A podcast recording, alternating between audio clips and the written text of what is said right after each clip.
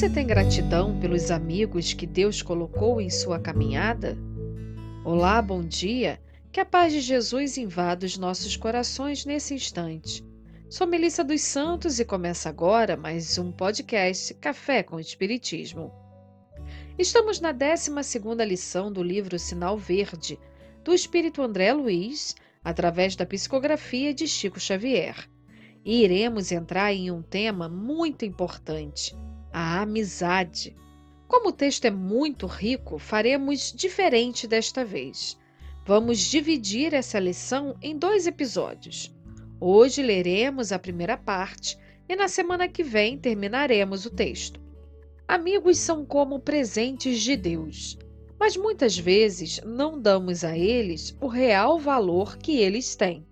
Não raros são os amigos que nos sustentam, nos apoiam, e até nos levam no colo quando mais precisamos. Não raro também, os amigos são os que mais nos entendem. Sei que a amizade verdadeira é algo raro. Costumo dizer que há várias categorias de amigos. E nessas categorias vão desde os sazonais até os mais confiáveis. Há aqueles amigos para determinados momentos e aqueles para todos os momentos aos que passaram em nossas vidas e deixaram marcas de alegria em nossos corações, e também os mais especiais, que permanecem ao nosso lado sempre, mesmo que a distância física exista. O poeta Mário Quintana uma vez escreveu: A amizade é o amor que nunca morre. Nós gostamos de ter amigos, mas não podemos esquecer que nós também podemos ser e devemos ser amigos de alguém. E nessa linha de pensamento cabe uma pergunta: será que estamos sendo bons amigos? Será que sabemos cativar, sermos gratos por uma amizade? É justamente sobre isso que André Luiz vai nos falar hoje. O título do texto é Perante aos Amigos, e no trecho que leremos nesse episódio, André Luiz diz assim: o amigo é uma bênção que nos cabe cultivar no clima de gratidão. Já nesta primeira linha, vamos fazer uma ligeira pausa. O que seria um clima de gratidão?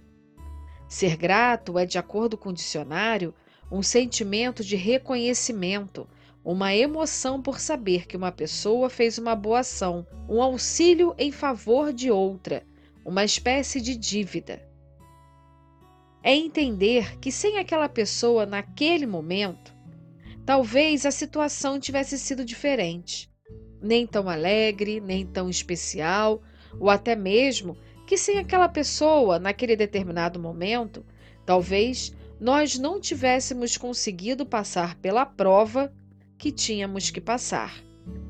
E aí, será que nós vemos com esses olhos? Será que nós nos lembramos de agradecer aos nossos amigos? E segue André Luiz no texto. Quem diz que ama e não procura compreender, nem auxiliar, nem amparar, nem servir, não saiu de si mesmo ao encontro do amor em alguém. A amizade verdadeira não é cega, mas se enxerga defeitos nos corações amigos, sabe amá-los e entendê-los mesmo assim.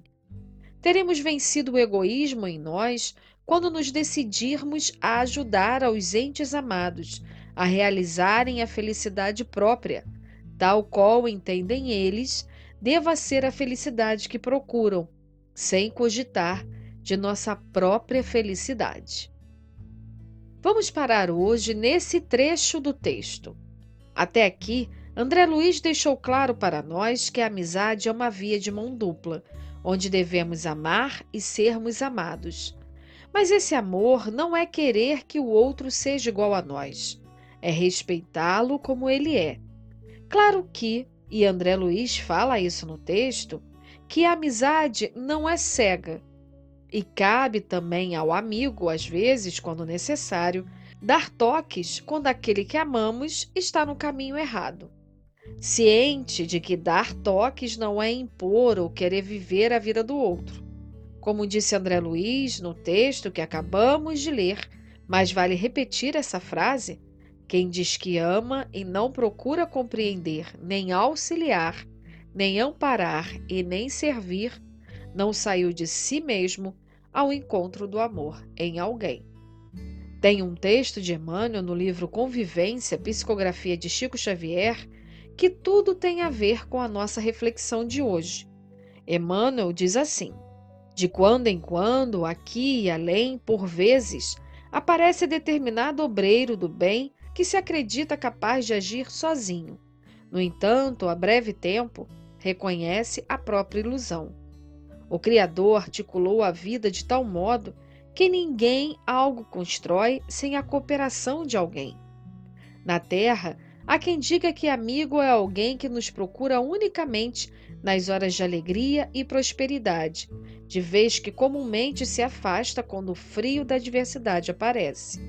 Temos nisso, porém, outra inverdade, porquanto o amigo, ainda mesmo cercado de obstáculos, compreende os companheiros que se distanciam dele transitoriamente, entendendo que circunstâncias imperiosas os compelem a isso.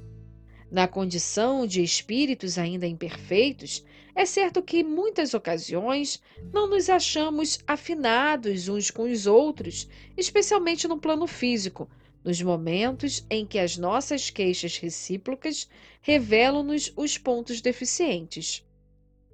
E se soubermos reconhecer que todos temos provas a superar e imperfeições a extinguir, não experimentaremos dificuldades maiores para exercer a solidariedade e praticar a tolerância, melhorando nosso padrão de serviço e comportamento.